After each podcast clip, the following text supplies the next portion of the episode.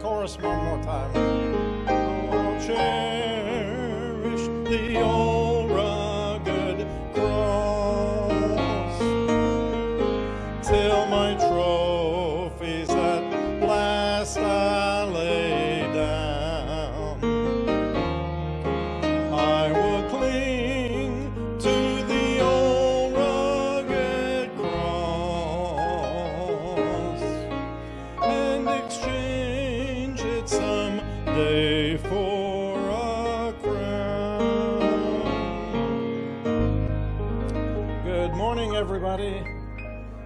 Good to see you. I've gotten around to fist bump some of you, others came in, and I just just turn around and give your neighbor a virtual fist bump, okay? I guess they call it an air bump. Okay.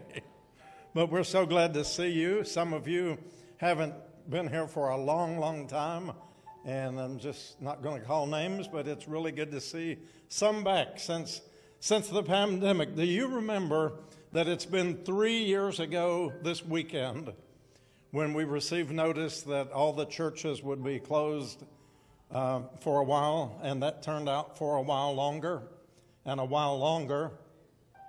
And I said that to say this when we did open back up, uh, we didn't have much of our old congregation left. They, many of them had just vanished and passed away and gone. And so someone asked, Why do you meet on Saturdays? This is the reason why. But it was a grand restart for us, and it's one of the great things that we've done at Shades of Grace. And if you're happy to be here on Saturday, put your hands together so everybody in virtual congregation can hear you. All right. We have a lot of prayer requests that I want to mention here today before we actually begin our worship time. All of you remember David Francis, who usually sings in our services, and he has been in Johnson City Medical Center since last weekend. As you know, he had spent 80 days in the hospital with COVID and had a stroke during that time and a lot of other issues. Well, he's got a few issues going on right now. I visited him and prayed with him on, um, I think, Wednesday evening at the hospital. And he said, Just tell everybody I'm okay. I'm just in the repair shop. But we miss David, and as faith, I don't say fate, but as faith would have it, he sang that song last Sunday, I Thirst, which goes along perfectly well for my message today. So the Lord knew in his prevenient grace that David wouldn't be here to sing that today. So if you want to listen to it, go back to YouTube or Facebook. It's on there. But we pray for David today that he will quickly be able to be back with us. Someone asked me today, where is our drummer Mark? And he's still in the VA. He's been over there six or seven months, but he's going to be back really soon. And we ask you to remember him. Martha Castle has prayer request. We want to remember the family of Dewey Fraser. That's Nina. Nina, would you put your hand up, please, right here in the middle? That's her brother, Dewey. And Dewey was our friend. We had met him here for a few months at Shades of Grace about maybe four years ago or thereabouts. And uh, he has passed away. And we will be having his memorial service right here at Shades of Grace on Monday at 1 p.m. So we would like to invite anyone who wishes to come to be in that service and support Miss Nina here. God bless you, Nina. We remember the family of Stephen Jackson. You may have seen on the news he was hit, and he was a neighbor of Deborah back there, and he and his dog were both uh, killed in that accident. So we want you to remember the Jackson family and remember the family of Rose Dockery Horton. She was 25 and she passed away in an automobile accident. And Jimmy Rogers, our Jimmy here at Shades of Grace, officiated her service yesterday. So they called the church from the funeral home and said, Is Pastor Jimmy there? And uh, so we've got a new hat for Jimmy today. So we, we remember that request, the, all of these families.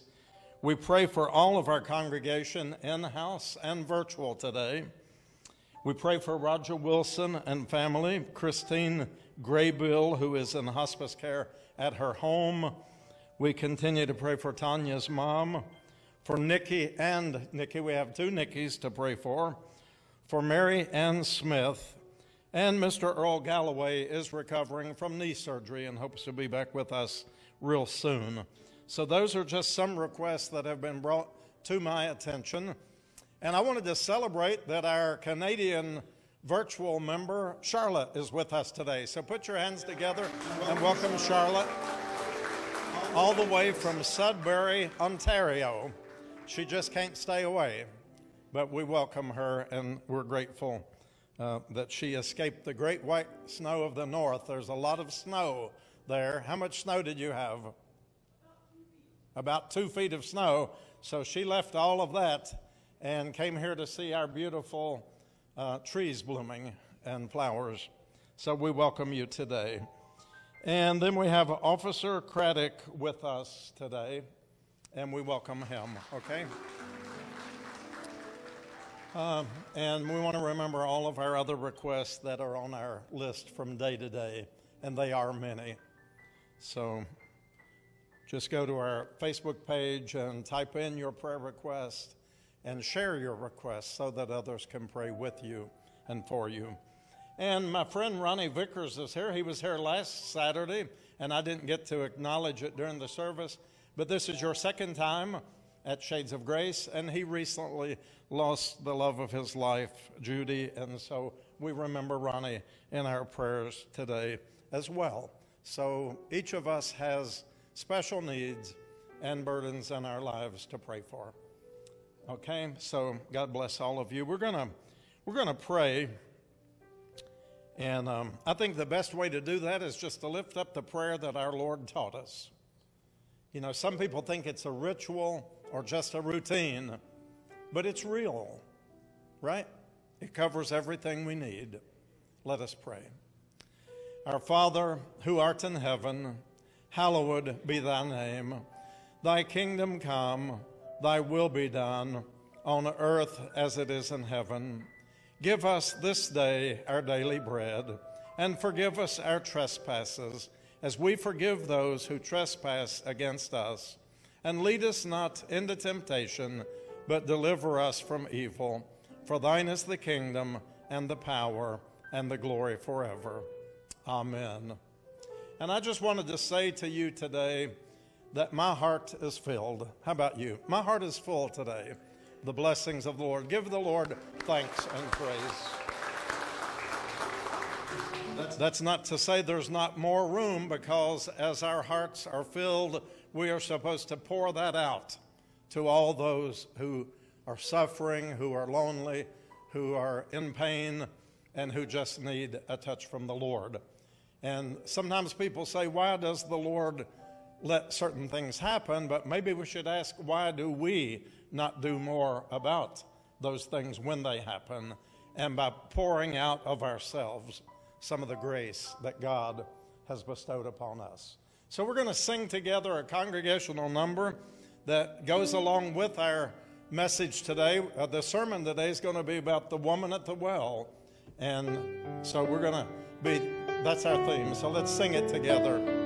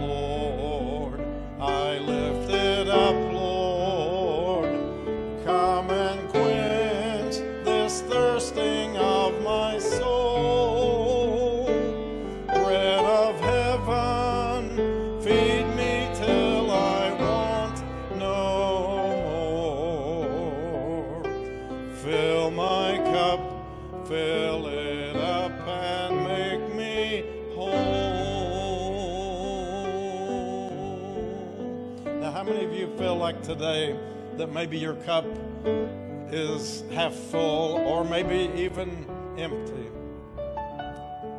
But God wants to fill it to capacity so that it will spill over and bless the lives of those around us. So let's sing about that now. There are millions in this world who are seeking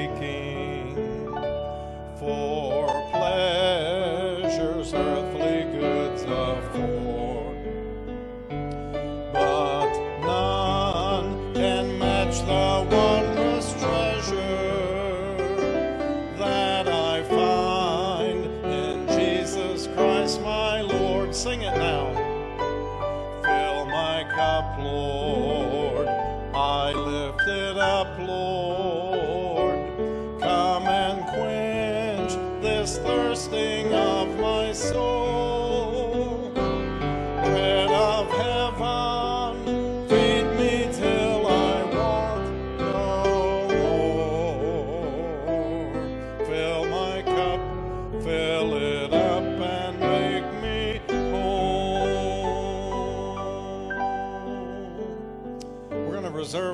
of that song for later, but I think that right now we're going to invite Landon and the music to go ahead and um, do what you do, Landon. Do what Landon does best, and all those who help him. So give the Lord thanks for Landon and Tim and Quinn and Misty and anybody else singing today? I guess that's it. And we need to pray for Jeff. He's still not able to be with us, but he will be back very soon.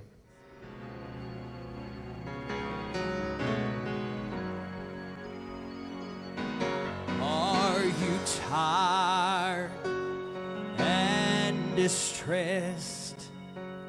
Weary saint in need of rest. There are storms you must but they won't last.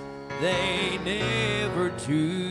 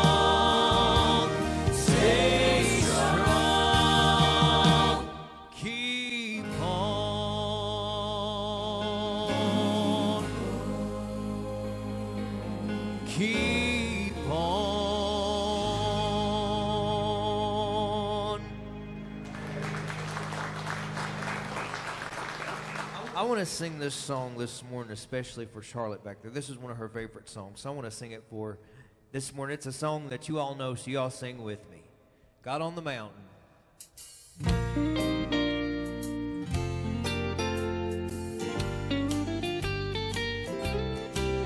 Life is easy when you're up on the mountain and you've got peace of mind like you've never known. But then things change and you're down in the valley. Don't lose faith, for you're never alone. Sing with me. For the God on the mountain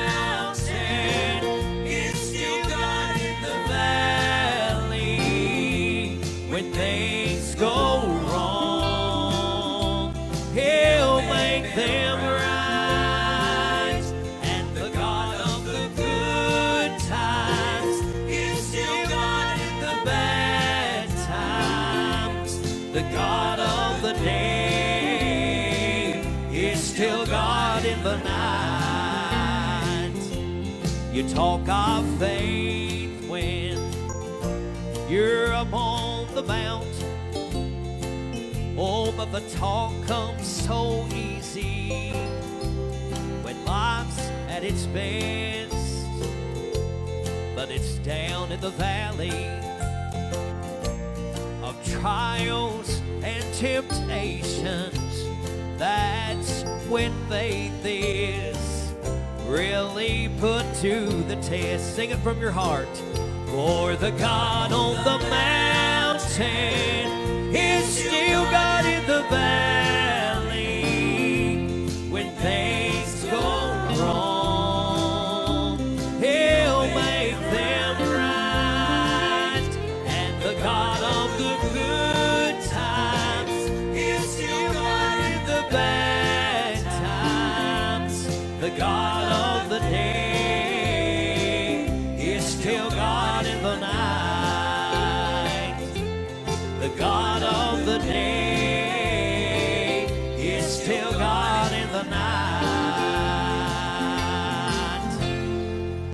Aren't you thankful for that?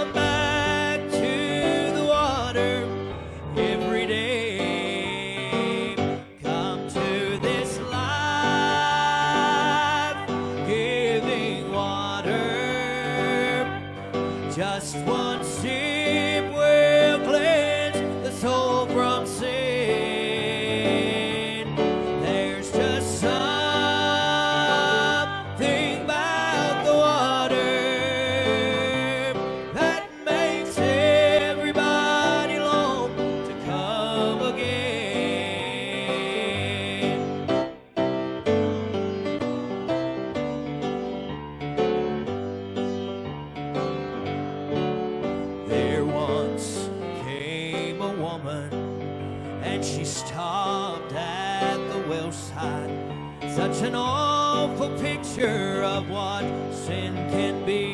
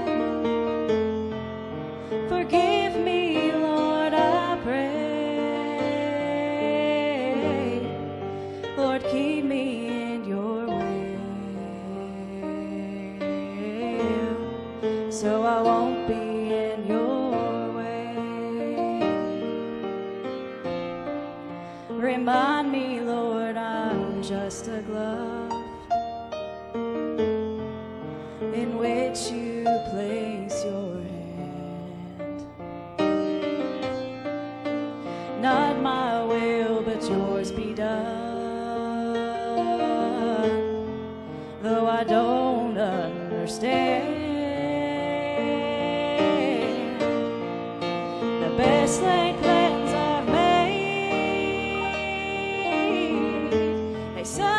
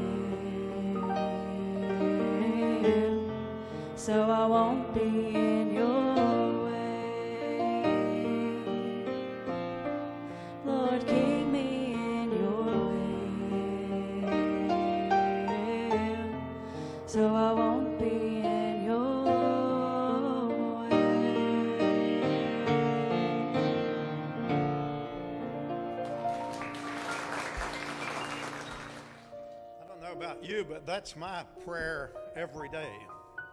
Lord, keep me in your will so I won't get in your way.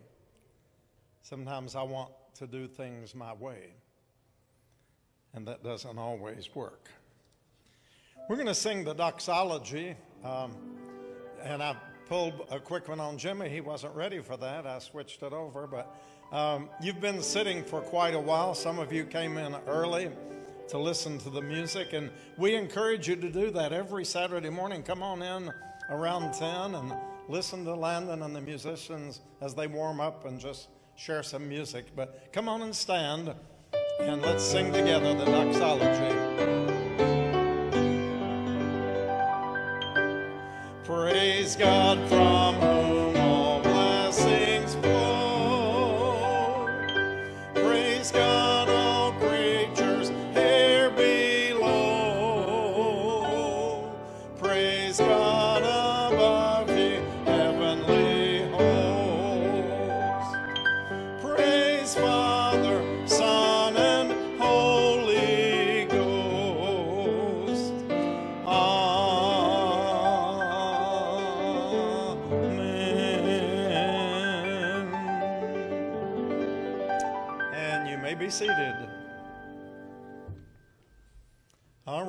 ready to read some scriptures with me?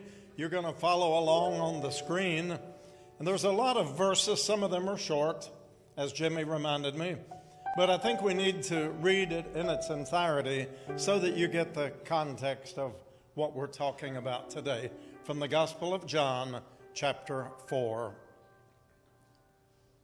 So he came to a town of Samaria called Sychar, near the field that Jacob had given to his son Joseph. Jacob's well was there, so Jesus, wearied as he was from his journey, was sitting beside the well, and it was about the sixth hour. A woman from Samaria came to draw water, and Jesus said to her, Give me a drink. For his disciples had gone away into the city to buy food. The Samaritan woman said to him, How is it that you, a Jew, ask for a drink from me, a woman of Samaria?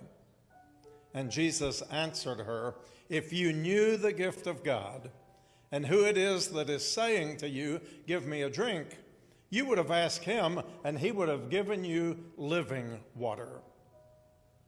The woman said to him, Sir, you have nothing to draw water with, and this is a deep well. Where do you get that living water? Are you greater than our father Jacob? He gave us this well and drank from it himself, as did his sons and his livestock. Jesus said to her, Everyone who drinks of this water will be thirsty again. But whoever drinks of the water that I will give him will never be thirsty again. The water that I will give will become in him a spring of water welling up into eternal life. The woman said to him, Sir, give me this water so that I'll never be thirsty or have to come back to this well to draw water again. And Jesus said to her, Go, call your husband and come here. And the woman answered, I have no husband. And Jesus said to her, You're right in saying, I have no husband, for you've had five husbands, and the one you now have is not your husband. What you have said is true. The woman said to him, Sir, I perceive that you're a prophet. Our fathers worshiped on this mountain, but you say that in Jerusalem is the place where people ought to worship. Jesus said to her, Woman, believe me, the hour is coming when neither on this mountain nor in Jerusalem, and we might say neither on Sunday nor on Saturday, right? We shall worship the Father. You worship what you do not know. We worship what we know, for salvation is from the Jews. But the hour is coming, and now is, when the true worshipers will worship the Father in spirit and in truth. For the Father is seeking such people to worship him. God is spirit, and those who worship him must worship in spirit and truth. The woman said to him, I know that Messiah is coming, the one who is called Christ. When he comes, he will tell us all these things. Jesus said to her, I am he. The one who's speaking to you, I am that Messiah. Just then, his disciples came back. They marveled that he was talking with a woman, but no one said, What do you seek? What are you looking for? Or why are you talking with her? Isn't that just like us, always trying to figure out what somebody else is doing and why? The woman left her water jar and went away into town and said to the people, Come, see a man who told me all that I ever did. Can this be the Christ? They went out of the town and were coming to him, and the disciples were urging him, Rabbi, eat. But he said to them, I have food to eat that you do not know about. So the disciples said to one another, Has somebody brought him something to eat while we were gone? That's really what they were saying. Here, we walked all the way into town to get something, and we believe somebody just brought it to him. They didn't have a clue, did they? Jesus said to them, My food is to do the will of him who sent me and to accomplish his work. Do not say, There are yet four months until the harvest comes. Look, I tell you, lift up your eyes and see that the fields are white for harvest. Already the one who reaps is receiving wages and gathering fruit for eternal life, so that the sower and reaper may rejoice together. For here the saying holds true one sows and another reaps. I sent you to reap that for which you did not labor. Others have labored, and you and I have entered into their labor. Many Samaritans from that town believed in him because of the woman's testimony. He told me all I ever did. So when the Samaritans came to him, they asked him to stay with them, and he stayed there for two days and many more believed because of his words. And they said to the woman, It is no longer because of what you said that we believe, for we have heard and seen for ourselves, and we know that this is indeed the Savior of the world. And I might say, Amen. You know, we don't need somebody else to tell us all about it when we have experienced it for ourselves. We'll be the ones testifying. I've told you often that God uses our test and turns it into a beautiful testimony. And God takes our mess. Anybody ever made a mess of things? Anybody ever been in a mess? And God turns that mess into a beautiful and inspiring message. Amen. So it's like the song they were singing about a few minutes ago just hold true, be faithful, hold on and pray and trust the Lord, and it's going to be okay. And that's the good news of the gospel today. It is well with us. Now, I was thinking as I was reading this text earlier in the week, and someone came to my mind. It was way back in the early days of Shades of Grace on Sunday afternoons. And a gentleman came in, and he, to my knowledge, I think he never really took a seat. He came for a number of weeks, and he stood right back in that corner, where right where Officer uh, Craddock is today, or somewhere right in that area. But he would always stand there, and he was a big man. And I won't call his name because he has passed away since then. He actually passed away not long after that. But I remember him telling me, Pastor, I'm a member of another church, but I'm looking for something. I'm here because I'm looking for something. And he came and he came, and then one day he was not here, and we heard that he had passed. And so I really can't tell you the rest of the story. I do not know if he found what he was looking for, but I would like to believe that he certainly did. because the Lord doesn't just do things in part, right? We read here that one plants the seed and another reaps the seeds. I tell everybody, we're just planting seeds as we travel along. We're just planting the seeds of the gospel.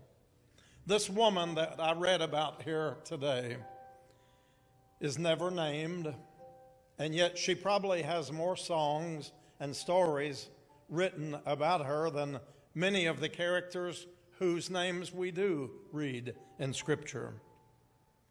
It's actually the longest discourse between Jesus and any other individual found in the Gospel of John. If you remember, excuse me, last week's service, we talked about a man named Nicodemus. Remember that? And it was a relatively brief exchange. It wasn't a lengthy conversation, it was to the point when they spoke about the wind blowing and how the Holy Spirit is like the wind. And then Jesus said to him, You must be born again. You must have a change of mind, a change of heart, a change of direction in your life. Let this mind be in you, which was also in Christ Jesus. Okay? But in the story today, we realize that Jesus often goes outside what we call our comfort zone. And Jesus finds himself often around just ordinary people like you and me. Right? I mean, Jesus loves just ordinary people, simple people. I'm not calling you simple, okay? I guess I need that back up and you're just simply wonderful. How's that? Okay? Now you've laughed. Guess what? I'd recognize your laugh anywhere. Right? Now, remember, I told you last week our goal is to laugh at least twice in Shades of Grace. Now, that was just a rehearsal, okay? So you've got two more chances somewhere before this service ends to laugh. And if you feel like laughing, you laugh. It's okay. If you feel like saying, Praise the Lord, if you feel like just rocking back and forth in those chairs, it's okay. I'm going to tell you this. Uh, Steve will know, and Pastor Michelle and Regina, maybe a few of us, uh, Miss D. But uh, back before the pandemic, and we still met on Sunday afternoons, we had a gentleman who came in here, and it's when we had one of those deep snows, at least for Tennessee, and we had that really deep snow, remember, about 14 inches that Sunday. And we, we gathered here, and there weren't that many of us. But we had a man named Brother Ed. You know where I'm going with this story? And Brother Ed was a homeless individual, Edward Wimmer. There have been some stories written about him since this all happened. But Brother Edward would come here and he would pull a little suitcase with uh, wheels on it. And he would spend many hours in this building, and he came to worship when the doors were open on Sunday. He was always there. And on this particular day, and there wasn't that big of a crowd because it was cold in the building and there was a lot of snow outside. But right, he sat right there where Grady is now, against the wall, right in the direct line of Jimmy's camera. And every few minutes, I would see he would take his little hat off of his head and he would pitch it up in the air. And it, it would go by the camera and it would be a blur, you know, be like, what in the world is going on? And this went on time after time, and I watched it on the recording later, and I could see Brother Ed with his hat, and I thought, why is this man doing this? And we came back the next time, and lo and behold, he sat in a different place, but the hat kept coming up. And we didn't have the chairs that we have now. If he did, he probably would have just rocked a whole lot more. But I found out Brother Ed was praising the Lord, and the only way he knew to do was to throw his hat up in the air and catch it again. And when it, the more I preached, the more that hat would go up and down, okay? That's just another story. He found what he was looking for. And then we read in the paper that he had passed away and he was among our unclaimed people. Just that uh, he died the week before the burial, and he was included in about 20 or so people that day at Emmanuel Lutheran Cemetery. And there was another story written about him, but, and that's a long, long story. But a, another man who was a seeker, a man who was looking for something, who said, I am pretty much an agnostic. I don't know what to believe. But he wrote the most beautiful documentary, and he was a filmmaker. And he wrote the story, and he talked about how he had met Brother Ed so many years before and how he had impacted his life. And he said, This is to you, Ed, wherever you are. Anyway, there's so many stories come out of this place of people that are like the woman at the well who was looking for something. What are you looking for today? What are you seeking? Do you know? A, a young man came by some time ago, maybe on a, uh, an afternoon, and he didn't know what he wanted. And he just said, Pastor, I need some holy water. And I realized then he didn't really know what he was looking for, but he was reaching out for the Lord. That was all he knew to say. And so I invited him in and I prayed with him. And I used our little bottle of oil and I anointed him and prayed for him and helped him to understand how he could discover that for which he is seeking. We're all looking for something, right? Some of us have found it, some of us think we have found it, and some of us are still looking, and well, we're all on a journey, aren't we? Just like Jesus was on a journey that day with ordinary people, people with problems, people with heartaches, people with all kinds of stories to tell. But we got to remember that Jesus was not the typical preacher because the people said, Never have we heard a person speak like Jesus speaks because he speaks as one having authority. And so Jesus calls every one of us as individuals in our own humanity. He knows our frame. Remember, we're in the season in Lent. He knows our frame, we're dust. Remember that from a few weeks ago? From dust we have come, to dust we're all going to return. Jesus knows all of that. And so, keeping that within the frame of its context, he expects all of us to excel in whatever capacity we can. And that doesn't mean that anybody's story is going to begin or end like the next person's story right? There is no right or wrong way in this. It's simply a journey of seeking, it's a journey of finding Jesus. Last week, Nicodemus came, and the story it was in the middle of the night. And I sang that song. By the way, how did y'all like that little song, Nicodemus Came by Night, to find the way that's right? Y'all remember that from last week? I've been singing it all week. But on the occasion today, that we have heard and read,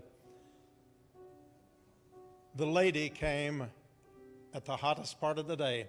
Rather than midnight, like Nicodemus, it was in the noonday sun when no one else was there.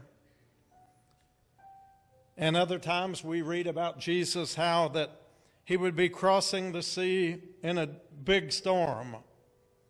And one time he met some seekers as they were leaving the funeral home on the way out to the cemetery. Do you remember that little town, a four letter name? Who wants to win the prize today for Jeopardy?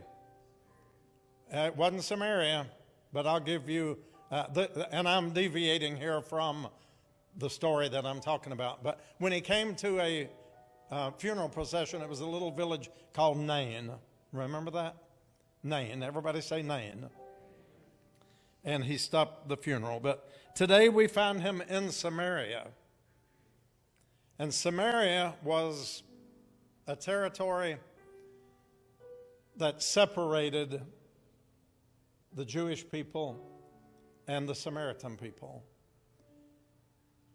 And how many of us know that we have a whole lot of barriers that separate people in our world today? And we say, well, you know, I don't want to go over there and sit with that person, or I don't want to go over there and talk to that person, or, you know, I don't want to live in that neighborhood. You know how life is so tragic and so bad that we, as people of faith, even as believers in Jesus Christ, often build walls rather than building bridges. Amen. So we need to keep building bridges and building bigger tables. What does it say on this table right here, on this communion table? Say it out loud. This is Jesus' table. And Jesus says, Whosoever will can come, right? And this is Jesus' house of worship. And Jesus says, Whosoever will come. Amen. But yet we build barriers and we try to bring divisions in the world that separate people because of various reasons. And in the story today that I'm reading from Samaria, the woman at the well, Jesus comes to, first of all, in their culture, the Jewish men were not to be seen talking alone with a female. They, they didn't do that in their culture of that day. But secondly, he was found talking with one of those people, you know, somebody from over there that everybody tried to avoid in Samaria. And yet, if you read that entire story, it will say Jesus must needs go through Samaria. In other words, Jesus found it necessary to go straight to the well. In that day, and I've been to the district called Samaria uh, in my travels to Israel over the years, and now, you know, it's just a wide open area, but in those days, it was an unwritten law that you just didn't cross over into the Samaritan territory, and you would walk a long distance around you know, maybe you could go straight to the point and get there quickly, but they would go the long way around just so they wouldn't even have to set foot on the property that belonged to the Samaritans. They were despised that much. And Jesus must needs, and he goes straight to the point. Praise God for the model that Jesus gave us, that we do not ignore people that we do not divide ourselves from people, but that we realize we are all people created in the image and likeness of God, and in the beginning and the end, it's all dust. We're dust. You know, just dust. From dust we have come, and to dust we have will return. But it's that soul and spirit that abides inside of us that will live forever. The body will go back to the dirt of the ground from whence it has come. And so it was the woman's spirit, the woman's soul that was thirsty for life, thirsty for something that she was looking for. Just like I told you, the, the people that I know who hear we're looking for something, and we don't always see the end of the story. So many, many, many people come to Shades of Grace on a daily basis, and often we will be able to, to get to know them and talk with them and find out a little bit of their story. And eventually, most of them are gone, and we don't see them sometimes for months at a time or even years. And I've often said that for many, many people, who come here to receive ministry, this is one of their last stops in, in their journey. And often they are seeking, they're looking for something. And that's what my prayer is every day that when we have the name on these windows that says church. Most people don't care that it says United Methodist or Baptist or Pentecostal or whatever. You know, that's not the part that they're going to remember.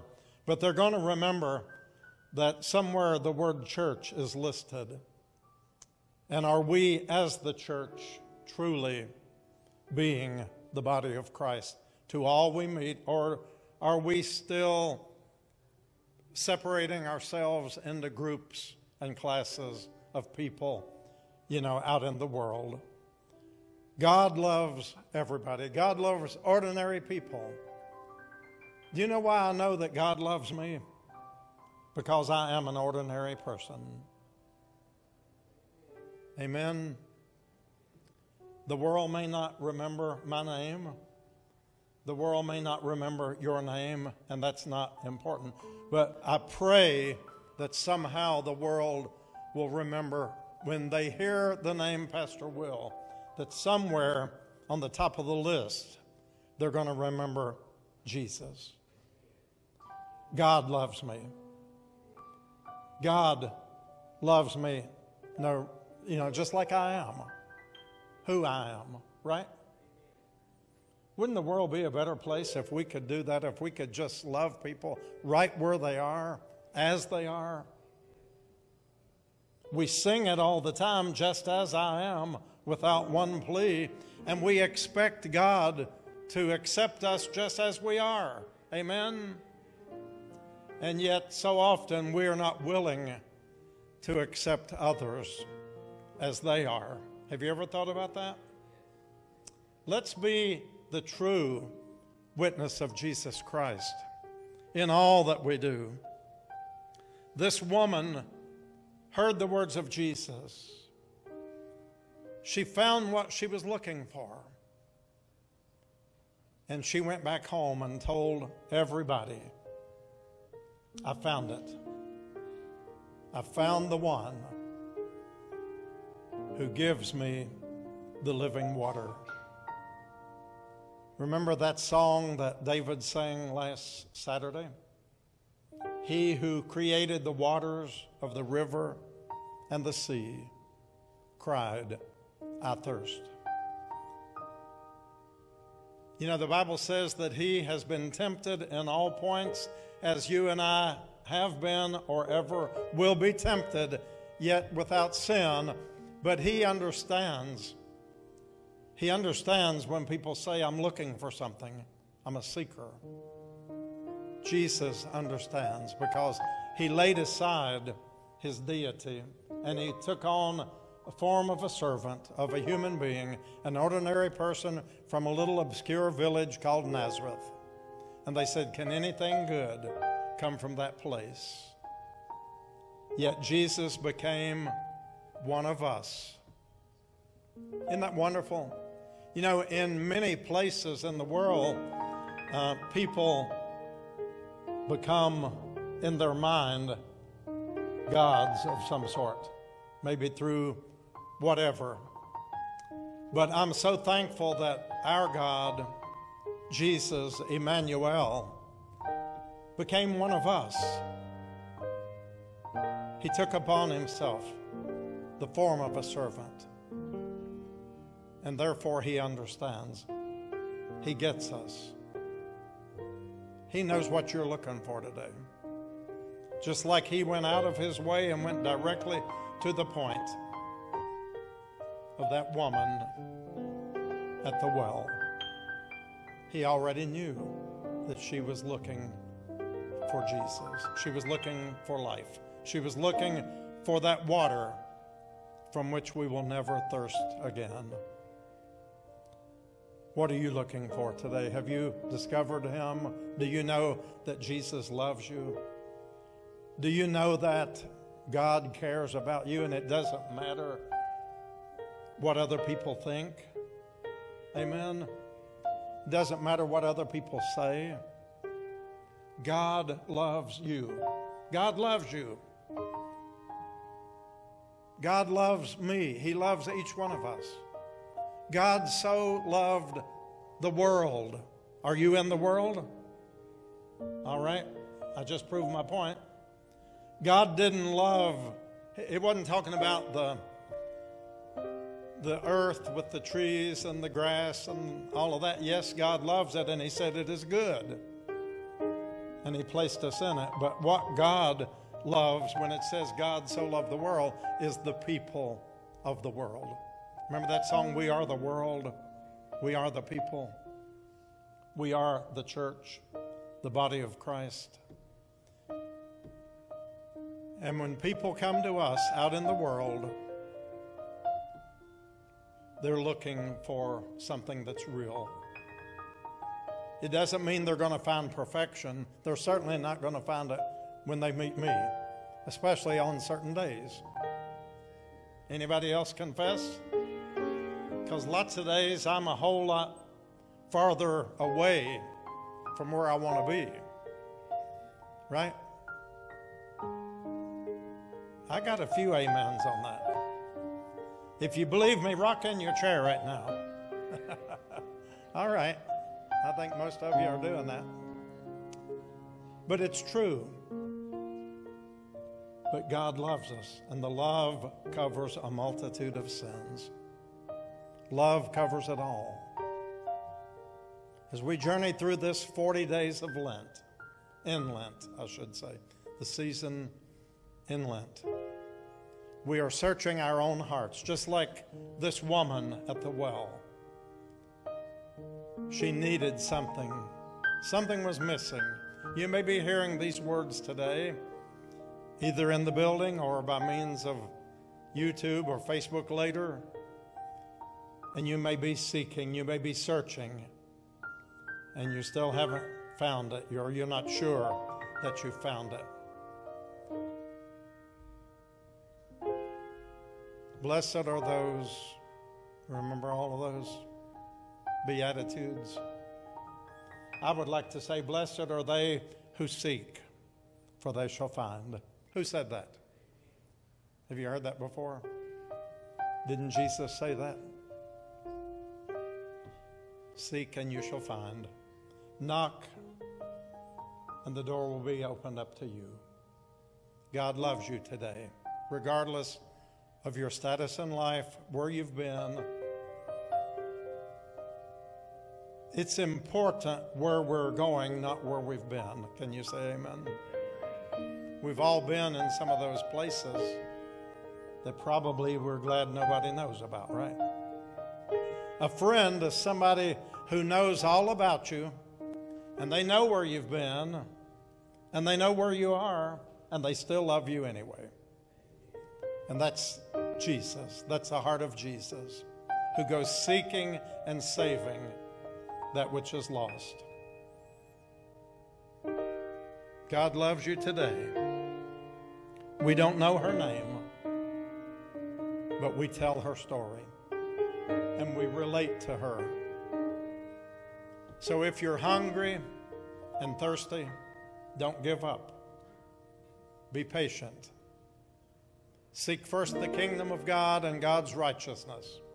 And the Bible says everything you need. Now, I didn't say everything you want. That may be the reason some of us haven't yet attained what we're looking for. God will give us what we need.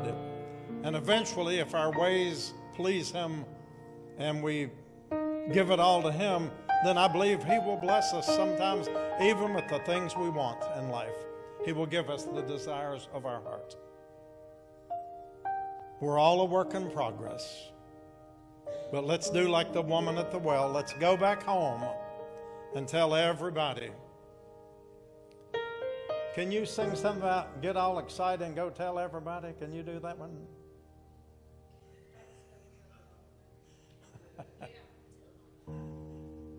I've never seen him speechless before and not even hit a note on the piano. Go tell it on the mountain. That's a good one.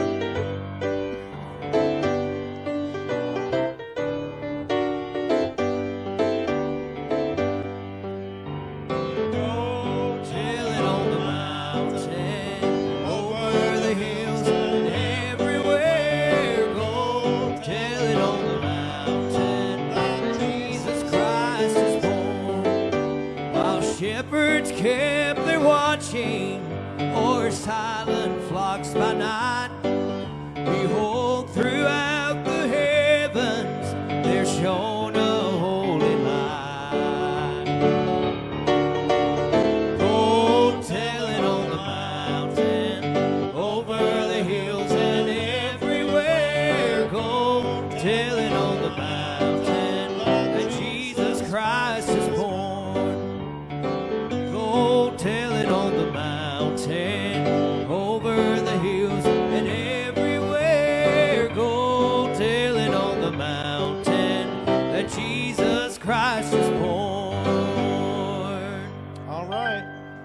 Is that what you're going to do? Go tell your story.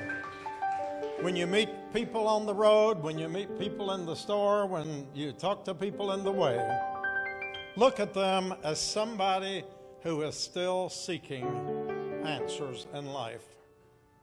And you can always introduce them to Jesus because he is the way, the truth, and life. Do you love him today? Amen. God bless you.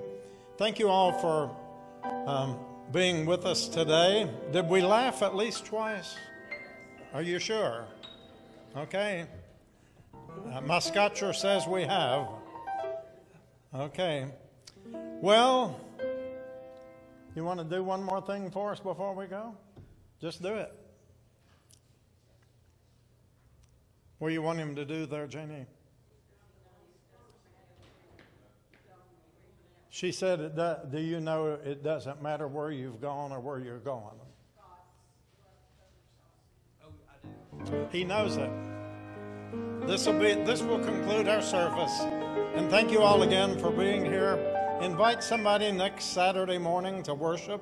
We have a really, really good crowd today, but there's always room for more. We'll put out more chairs. And we'll set you up in the upper room with Jimmy.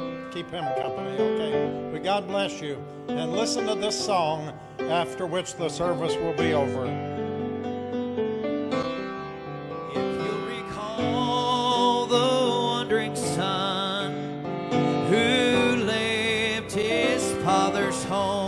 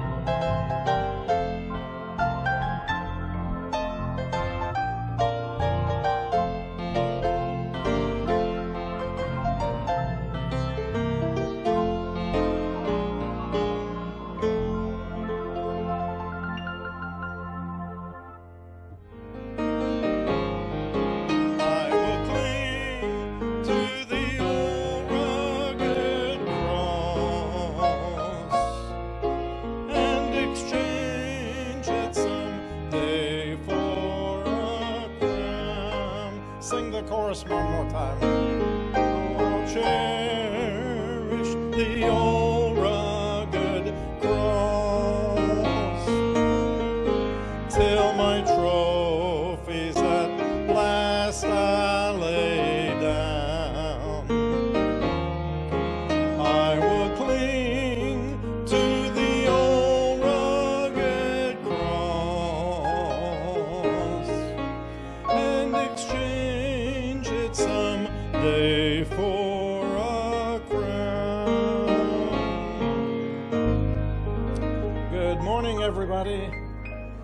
Good to see you. I've gotten around to fist bump some of you. Others came in, and I just just turn around and give your neighbor a virtual fist bump. Okay?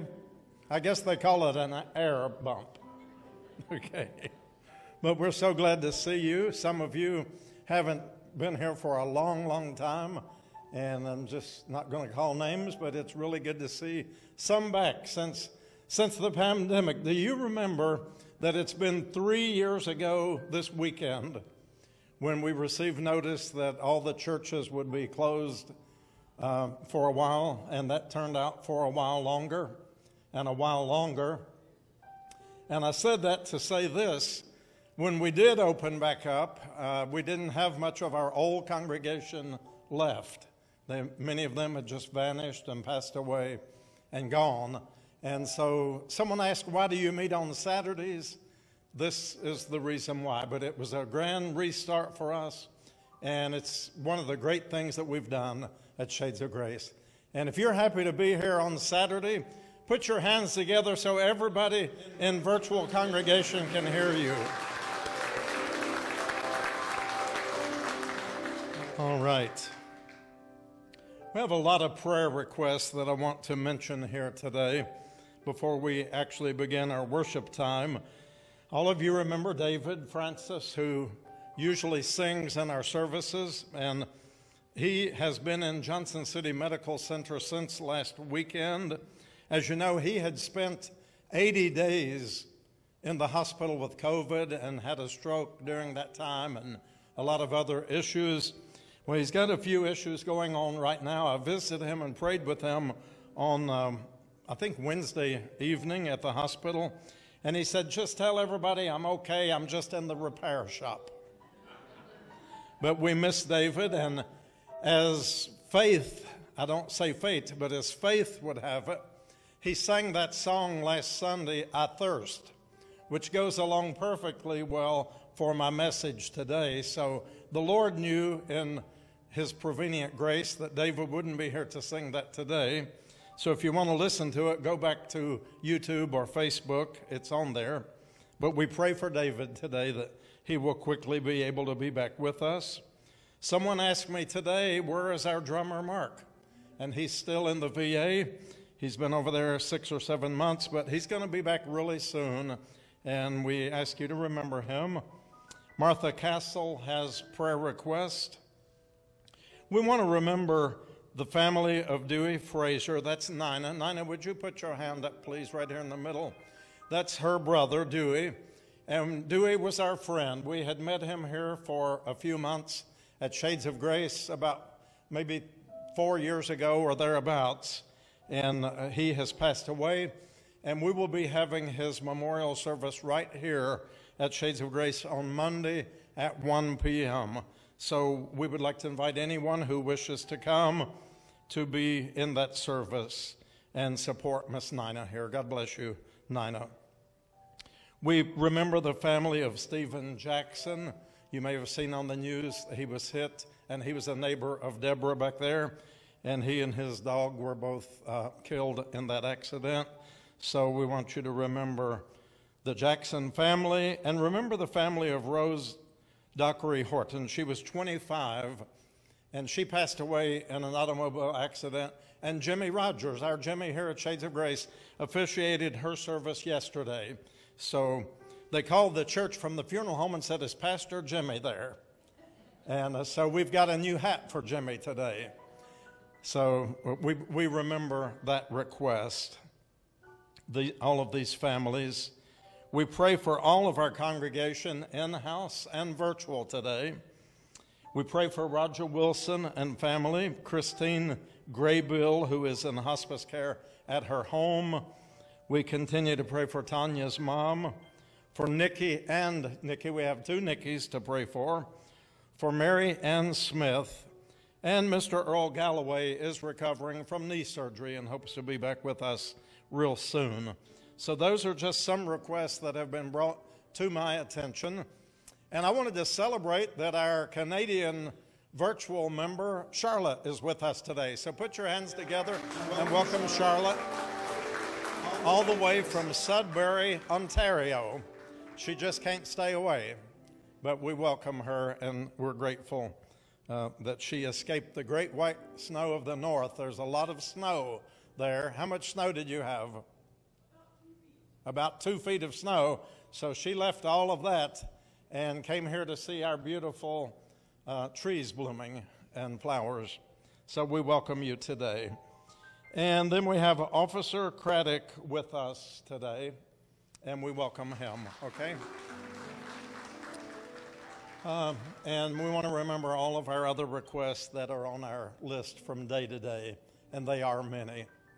So just go to our Facebook page and type in your prayer request and share your requests so that others can pray with you and for you.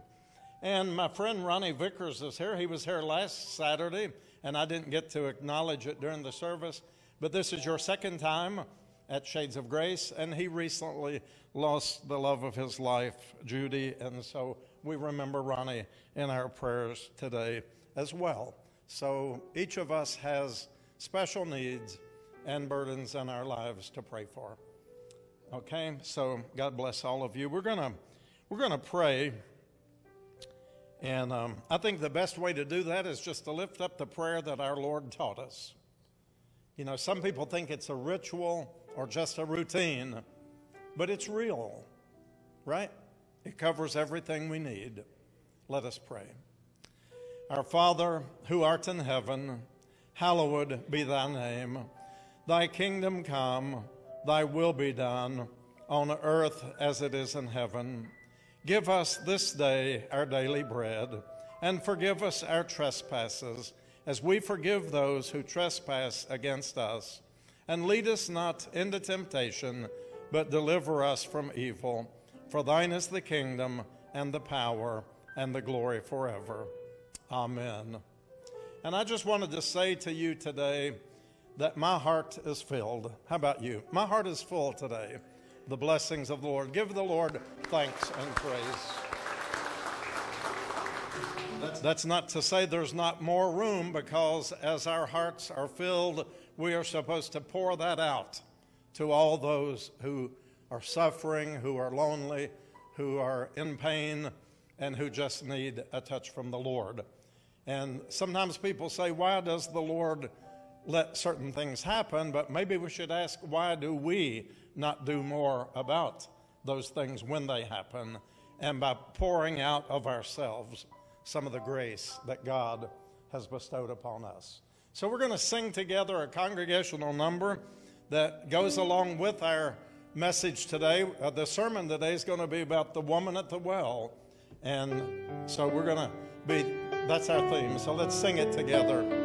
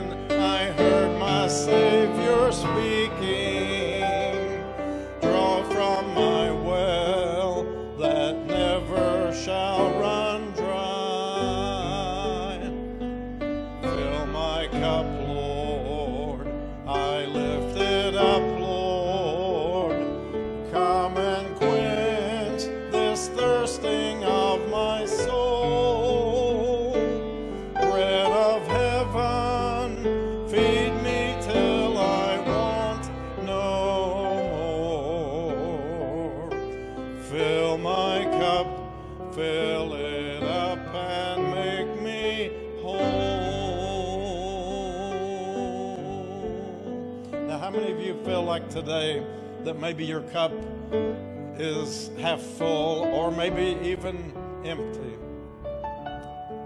But God wants to fill it to capacity so that it will spill over and bless the lives of those around us. So let's sing about that now.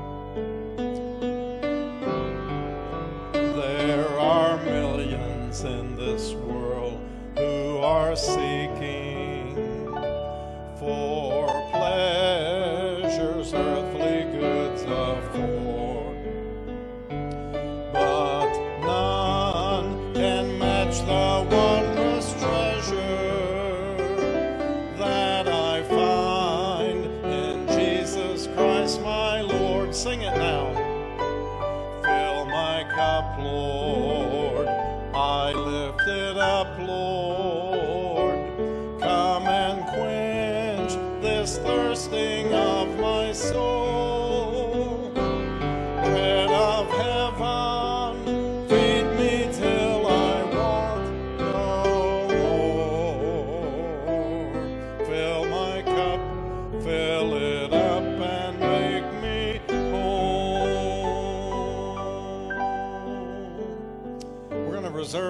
rest of that song for later, but I think that right now we're going to invite Landon and the music to go ahead and um, do what you do, Landon. Do what Landon does best, and all those who help him. So give the Lord thanks for Landon and Tim and Quinn and Misty and anybody else singing today? I guess that's it. And we need to pray for Jeff. He's still not able to be with us, but he will be back very soon.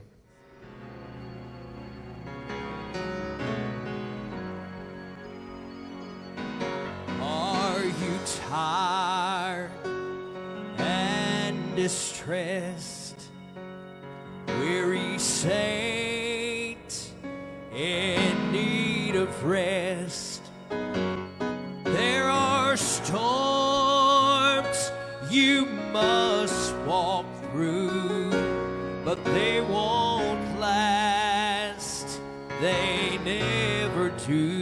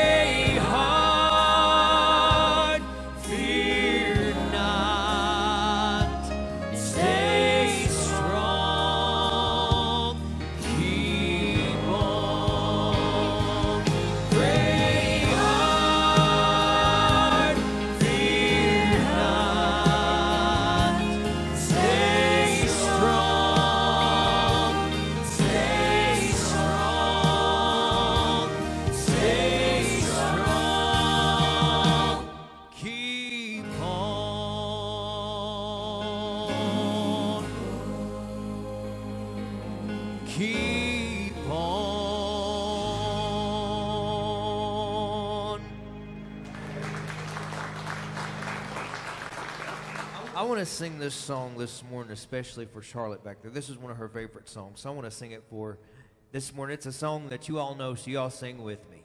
God on the Mountain.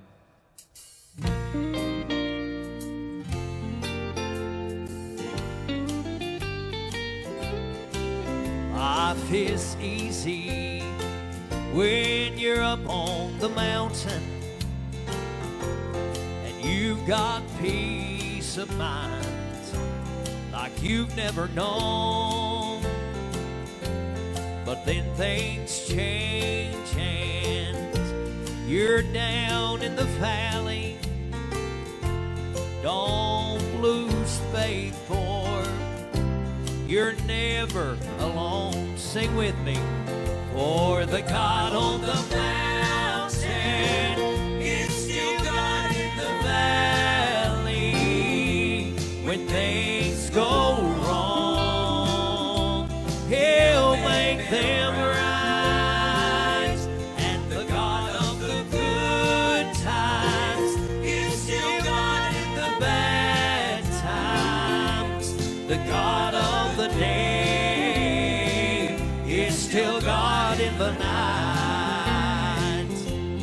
You talk of faith when you're up on the mount.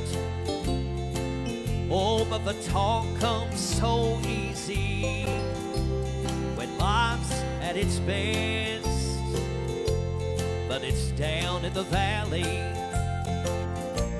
of trials and temptations. That's when faith is really put to the test. Sing it from your heart.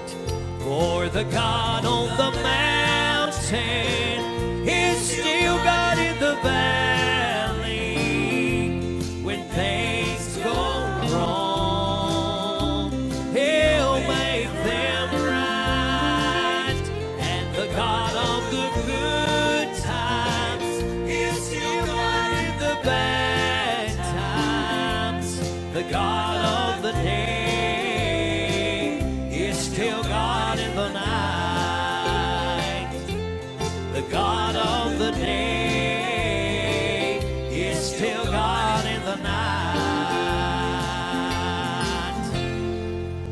Aren't you thankful for that?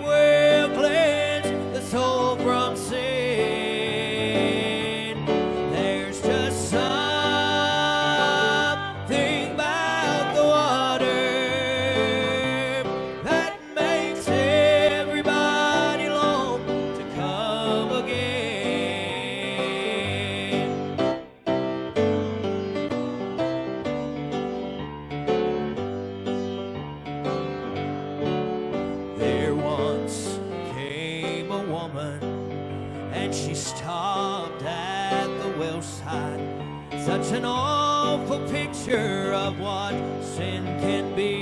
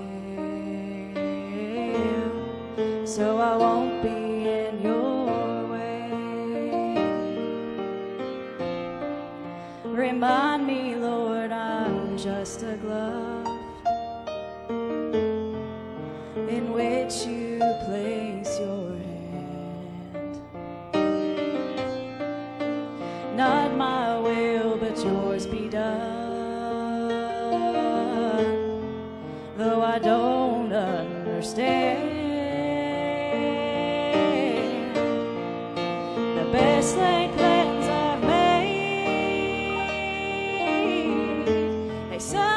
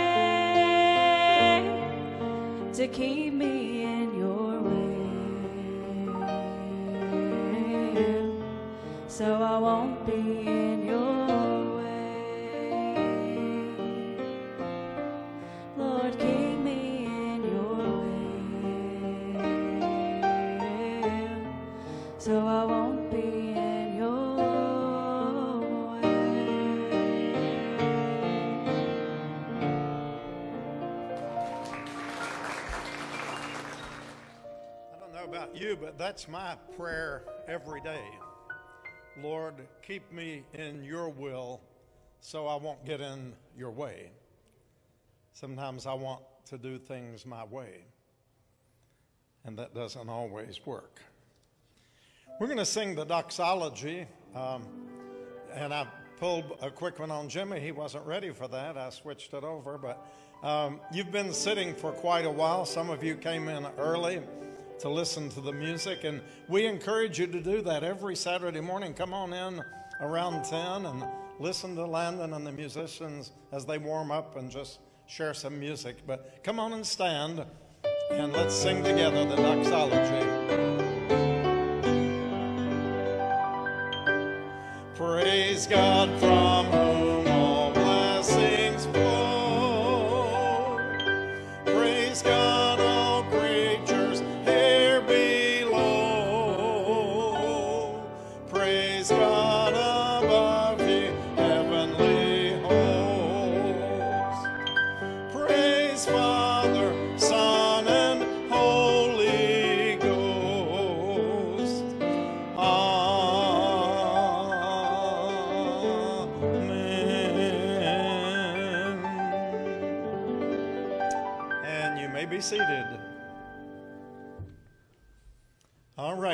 ready to read some scriptures with me?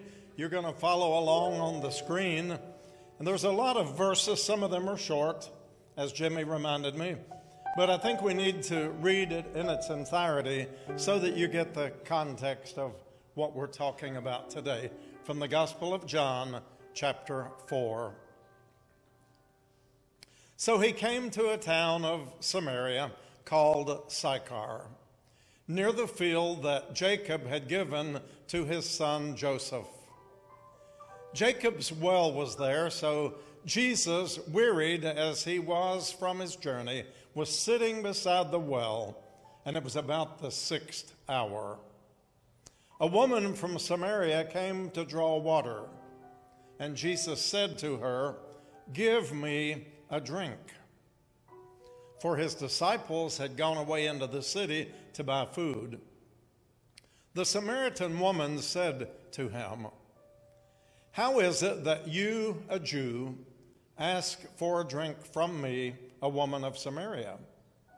And Jesus answered her, If you knew the gift of God, and who it is that is saying to you, Give me a drink, you would have asked him, and he would have given you living water.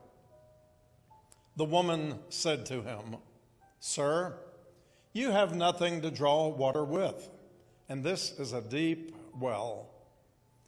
Where do you get that living water? Are you greater than our father Jacob? He gave us this well and drank from it himself, as did his sons and his livestock. Jesus said to her, Everyone who drinks of this water will be thirsty again. But whoever drinks of the water that I will give him will never be thirsty again. The water that I will give will become in him a spring of water welling up into eternal life. The woman said to him, Sir, give me this water so that I'll never be thirsty or have to come back to this well to draw water again. And Jesus said to her, Go, call your husband and come here. And the woman answered, I have no husband. And Jesus said to her, You're right in saying, I have no husband, for you've had five husbands, and the one you now have is not your husband. What you have said is true. The woman said to him, Sir, I perceive that you're a prophet. Our fathers worshiped on this mountain, but you say that in Jerusalem is the place where people ought to worship.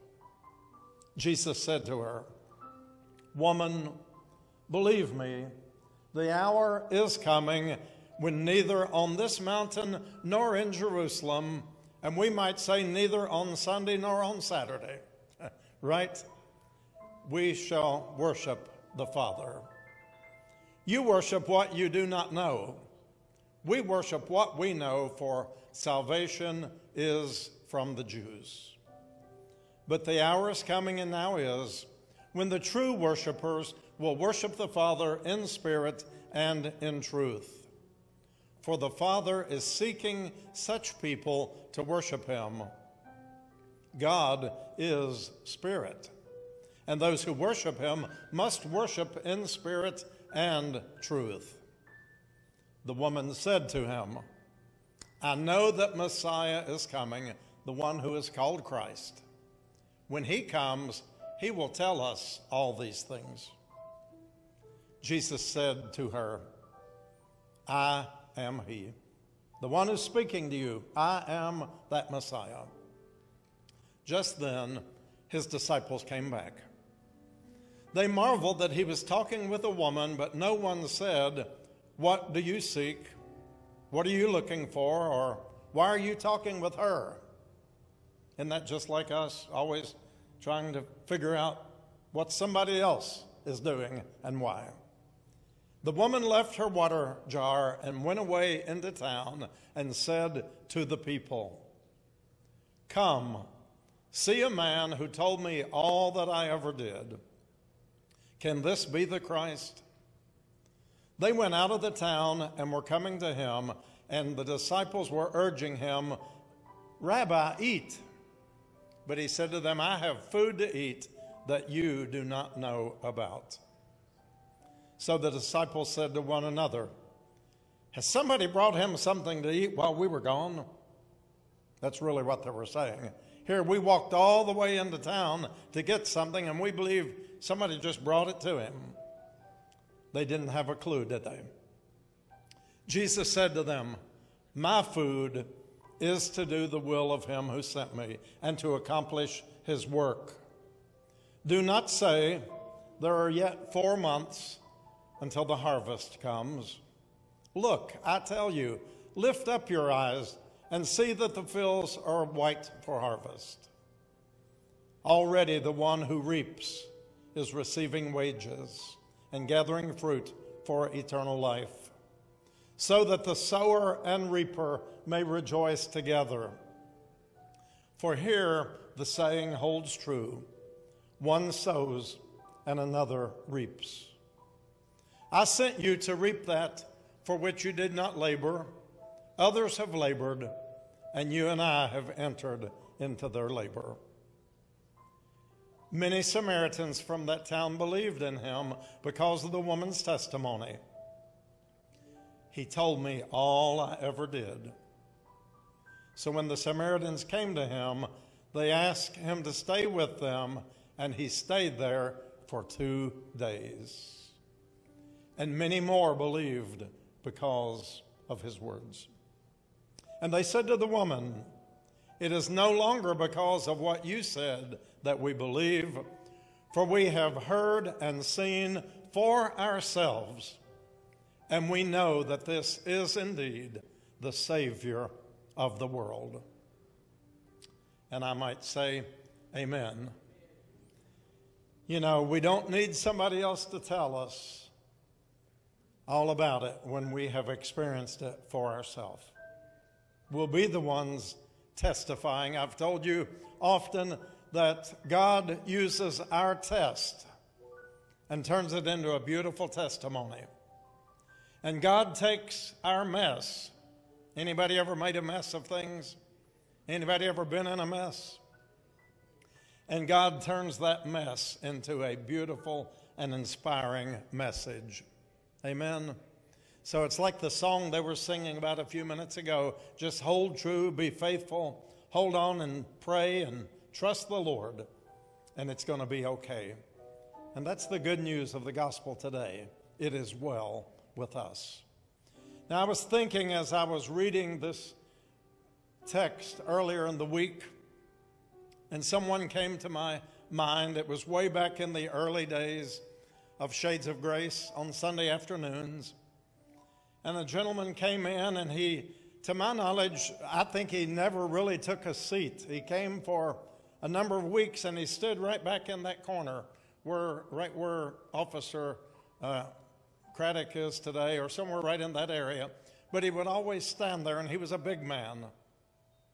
And I won't call his name because he has passed away since then. He actually passed away not long after that. But I remember him telling me, Pastor, I'm a member of another church, but I'm looking for something. I'm here because I'm looking for something. And he came and he came, and then one day he was not here, and we heard that he had passed. And so I really can't tell you the rest of the story. I do not know if he found what he was looking for, but I would like to believe that he certainly did. because the Lord doesn't just do things in part, right? We read here that one plants the seed and another reaps the seeds. I tell everybody, we're just planting seeds as we travel along. We're just planting the seeds of the gospel. This woman that I read about here today is never named, and yet she probably has more songs and stories written about her than many of the characters whose names we do read in Scripture. It's actually the longest discourse between Jesus and any other individual found in the Gospel of John. If you remember, excuse me, last week's service, we talked about a man named Nicodemus. Remember that? And it was a relatively brief exchange. It wasn't a lengthy conversation, it was to the point when they spoke about the wind blowing and how the Holy Spirit is like the wind. And then Jesus said to him, You must be born again. You must have a change of mind, a change of heart, a change of direction in your life. Let this mind be in you, which was also in Christ Jesus. Okay? But in the story today, we realize that Jesus often goes outside what we call our comfort zone. And Jesus finds himself often around just ordinary people like you and me. Right? I mean, Jesus loves just ordinary people, simple people. I'm not calling you simple, okay? I guess I need that back up and you're just simply wonderful. How's that? Okay? Now you've laughed. Guess what? I'd recognize your laugh anywhere. Right? Now, remember, I told you last week our goal is to laugh at least twice in Shades of Grace. Now, that was just a rehearsal, okay? So you've got two more chances somewhere before this service ends to laugh. And if you feel like laughing, you laugh. It's okay. If you feel like saying, Praise the Lord, if you feel like just rocking back and forth in those chairs, it's okay. I'm going to tell you this. Uh, Steve will know, and Pastor Michelle and Regina, maybe a few of us, uh, Miss D. But uh, back before the pandemic, and we still met on Sunday afternoons, we had a gentleman who came in here, and it's when we had one of those deep snows, at least for Tennessee, and we had that really deep snow, remember, about 14 inches that Sunday. And we, we gathered here, and there weren't that many of us. But we had a man named Brother Ed. You know where I'm going with this story? And Brother Ed was a homeless individual, Edward Wimmer. There have been some stories written about him since this all happened.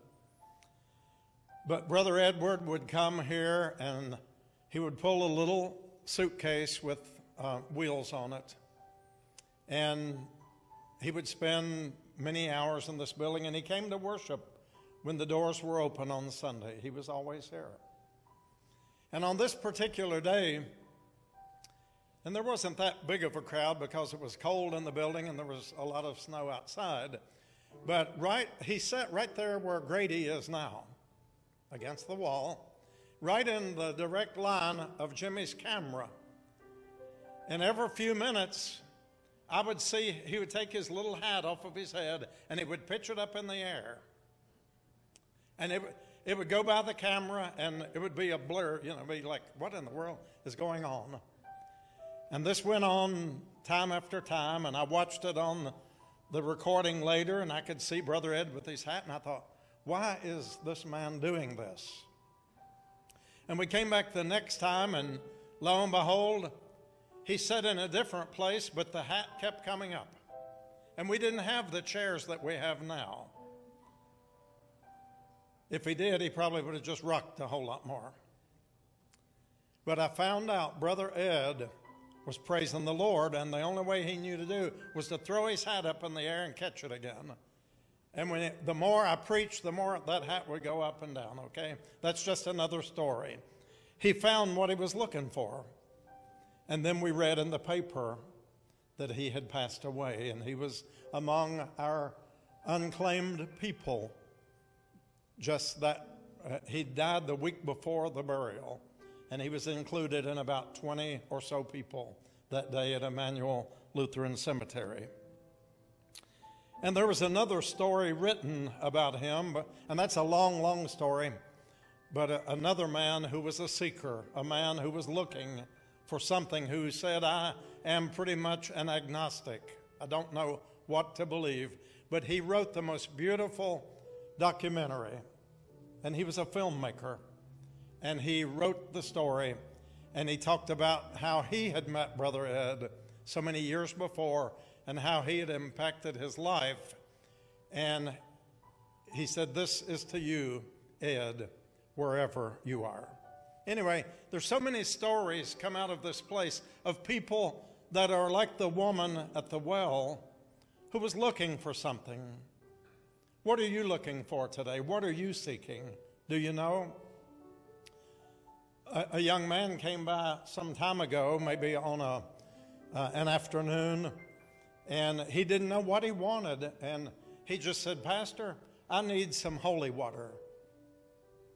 And I realized then he didn't really know what he was looking for, but he was reaching out for the Lord. That was all he knew to say. And so I invited him in and I prayed with him. And I used our little bottle of oil and I anointed him and prayed for him and helped him to understand how he could discover that for which he is seeking. We're all looking for something, right?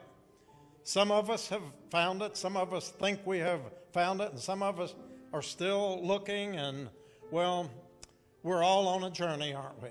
Just like Jesus was on a journey that day with ordinary people, people with problems, people with heartaches, people with all kinds of stories to tell. But we got to remember that Jesus was not the typical preacher because the people said, Never have we heard a person speak like Jesus speaks because he speaks as one having authority. And so Jesus calls every one of us as individuals in our own humanity. He knows our frame. Remember, we're in the season in Lent. He knows our frame. We're dust. Remember that from a few weeks ago? From dust we have come, to dust we're all going to return. Jesus knows all of that. And so, keeping that within the frame of its context, he expects all of us to excel in whatever capacity we can. And that doesn't mean that anybody's story is going to begin or end like the next person's story, right? There is no right or wrong way in this. It's simply a journey of seeking, it's a journey of finding Jesus.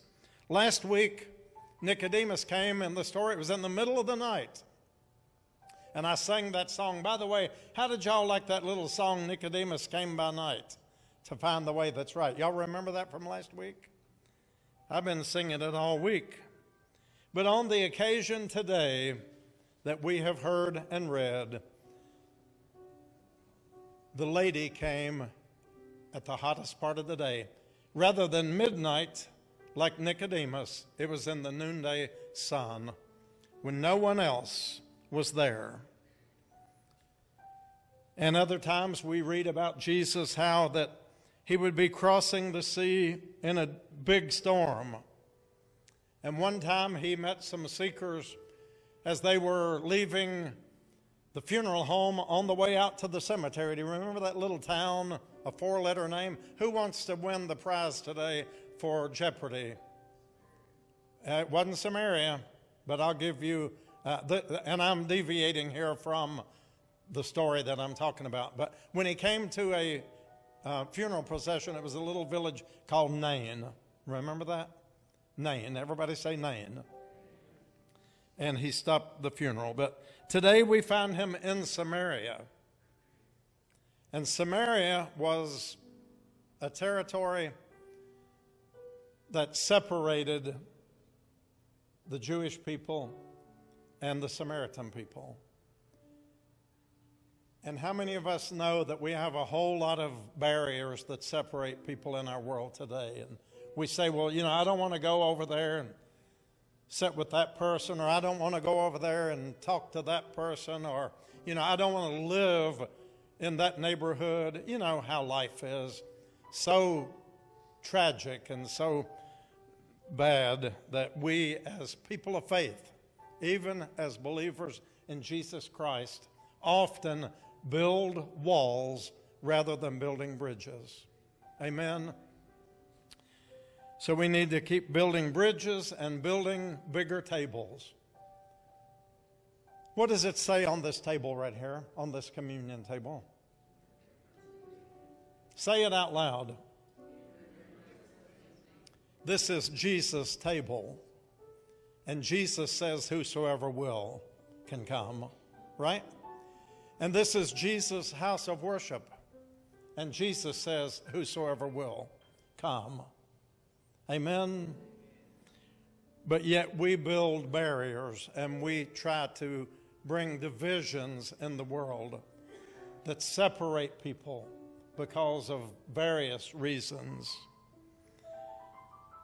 And in the story today that I'm reading from Samaria, the woman at the well, Jesus comes to, first of all, in their culture, the Jewish men were not to be seen talking alone with a female. They, they didn't do that in their culture of that day. But secondly, he was found talking with one of those people, you know, somebody from over there that everybody tried to avoid in Samaria. And yet, if you read that entire story, it will say Jesus must needs go through Samaria. In other words, Jesus found it necessary to go straight to the well. In that day, and I've been to the district called Samaria uh, in my travels to Israel over the years, and now, you know, it's just a wide open area, but in those days, it was an unwritten law that you just didn't cross over into the Samaritan territory, and you would walk a long distance around. You know, maybe you could go straight to the point and get there quickly, but they would go the long way around just so they wouldn't even have to set foot on the property that belonged to the Samaritans. They were despised that much. And Jesus must needs, and he goes straight to the point. Praise God for the model that Jesus gave us, that we do not ignore people, that we do not divide ourselves from people, but that we realize we are all people created in the image and likeness of God, and in the beginning and the end, it's all dust. We're dust. You know, just dust. From dust we have come, and to dust we have will return.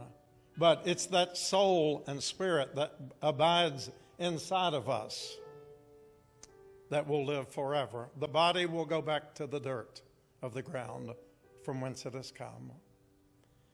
And so it was the woman's spirit, the woman's soul that was thirsty for life, thirsty for something that she was looking for. Just like I told you, the, the people that I know who here were looking for something, and we don't always see the end of the story.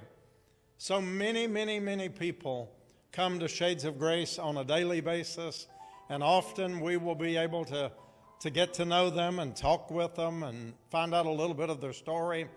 And eventually, most of them are gone, and we don't see them sometimes for months at a time or even years. And I've often said that for many, many people who come here to receive ministry, this is one of their last stops in, in their journey. And often they are seeking, they're looking for something. And that's what my prayer is every day that when we have the name on these windows that says church. Most people don't care that it says United Methodist or Baptist or Pentecostal or whatever. You know, that's not the part that they're going to remember. But they're going to remember that somewhere the word church is listed. And are we, as the church, truly being the body of Christ to all we meet, or are we still separating ourselves into groups and classes of people, you know, out in the world? God loves everybody. God loves ordinary people. Do you know why I know that God loves me? Because I am an ordinary person. Amen. The world may not remember my name. The world may not remember your name, and that's not important. But I pray that somehow the world will remember when they hear the name Pastor Will, that somewhere on the top of the list, they're going to remember Jesus. God loves me. God loves me, no, you know, just like I am, who I am, right? Wouldn't the world be a better place if we could do that, if we could just love people right where they are, as they are? We sing it all the time, just as I am, without one plea, and we expect God to accept us just as we are. Amen? And yet, so often, we are not willing to accept others as they are. Have you ever thought about that? Let's be the true witness of Jesus Christ in all that we do. This woman heard the words of Jesus. She found what she was looking for. And she went back home and told everybody I found it. I found the one who gives me the living water. Remember that song that David sang last Saturday? He who created the waters of the river and the sea cried, I thirst. You know, the Bible says that he has been tempted in all points as you and I have been or ever will be tempted, yet without sin. But he understands. He understands when people say, I'm looking for something, I'm a seeker. Jesus understands because he laid aside his deity and he took on a form of a servant, of a human being, an ordinary person from a little obscure village called Nazareth. And they said, Can anything good come from that place? Yet Jesus became one of us. Isn't that wonderful? You know, in many places in the world, uh, people become in their mind gods of some sort, maybe through whatever. But I'm so thankful that our God, Jesus, Emmanuel, became one of us. He took upon himself the form of a servant, and therefore he understands. He gets us. He knows what you're looking for today. Just like he went out of his way and went directly to the point of that woman at the well. He already knew that she was looking for Jesus. She was looking for life. She was looking for that water from which we will never thirst again. What are you looking for today? Have you discovered Him? Do you know that Jesus loves you? Do you know that God cares about you and it doesn't matter what other people think? Amen. Doesn't matter what other people say. God loves you. God loves you. God loves me. He loves each one of us. God so loved the world. Are you in the world? All right. I just proved my point. God didn't love, it wasn't talking about the, the earth with the trees and the grass and all of that. Yes, God loves it, and He said it is good. And He placed us in it. But what God loves, when it says God so loved the world, is the people of the world. Remember that song, We Are the World? We are the people. We are the church, the body of Christ. And when people come to us out in the world, they're looking for something that's real.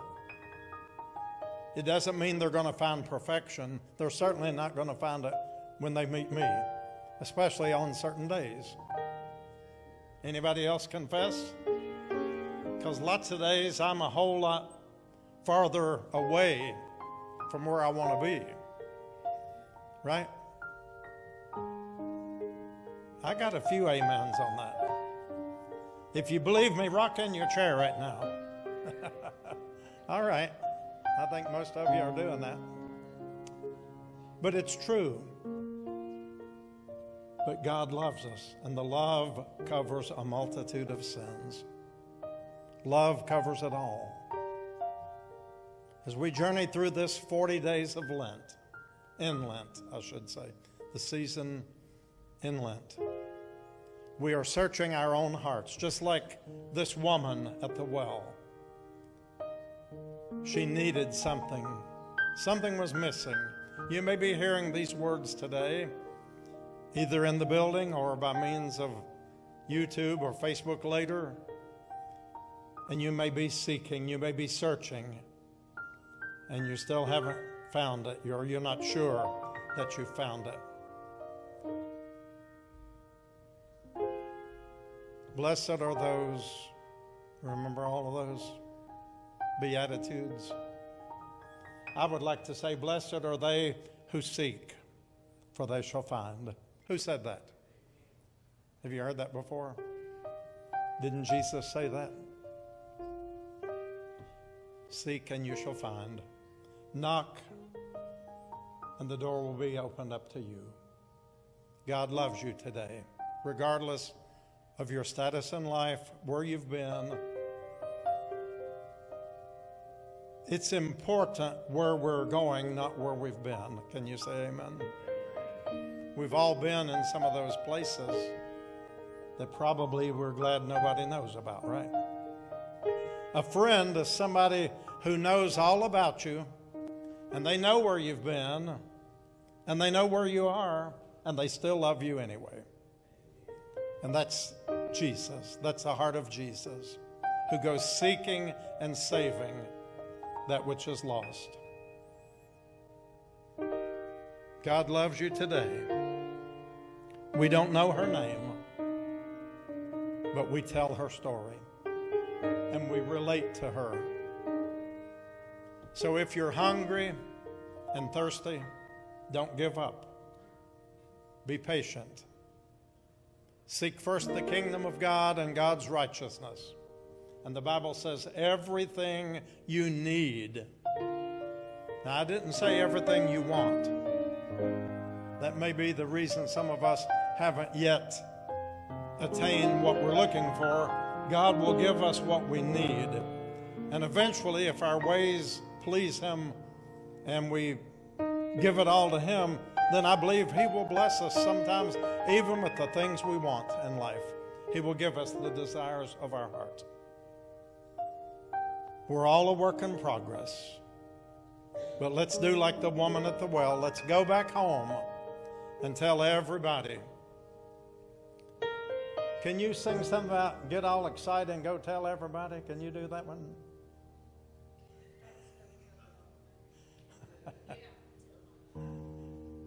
I've never seen him speechless before and not even hit a note on the piano. Go tell it on the mountain. That's a good one.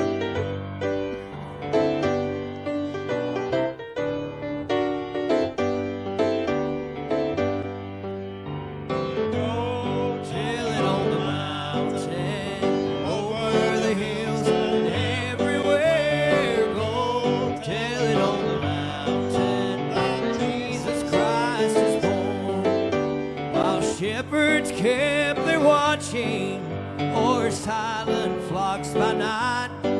Behold, throughout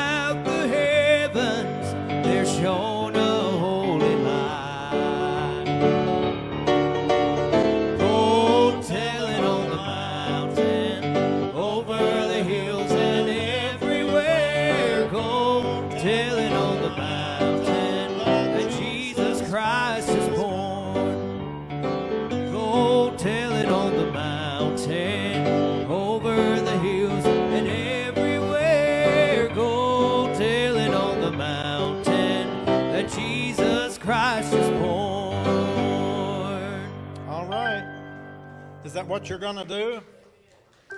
Go tell your story. When you meet people on the road, when you meet people in the store, when you talk to people in the way, look at them as somebody who is still seeking answers in life. And you can always introduce them to Jesus because he is the way, the truth, and life. Do you love him today? Amen. God bless you. Thank you all for um, being with us today. Did we laugh at least twice? Are you sure? Okay. Uh, my scotcher says we have. Okay. Well, you want to do one more thing for us before we go? Just do it. What do you want him to do there, Janie? She said, Do you know it doesn't matter where you've gone or where you're going? He knows it. This will be this will conclude our service. And thank you all again for being here. Invite somebody next Saturday morning to worship. We have a really, really good crowd today, but there's always room for more. We'll put out more chairs and we'll set you up in the upper room with Jimmy. Keep him company, okay? But God bless you. And listen to this song after which the service will be over.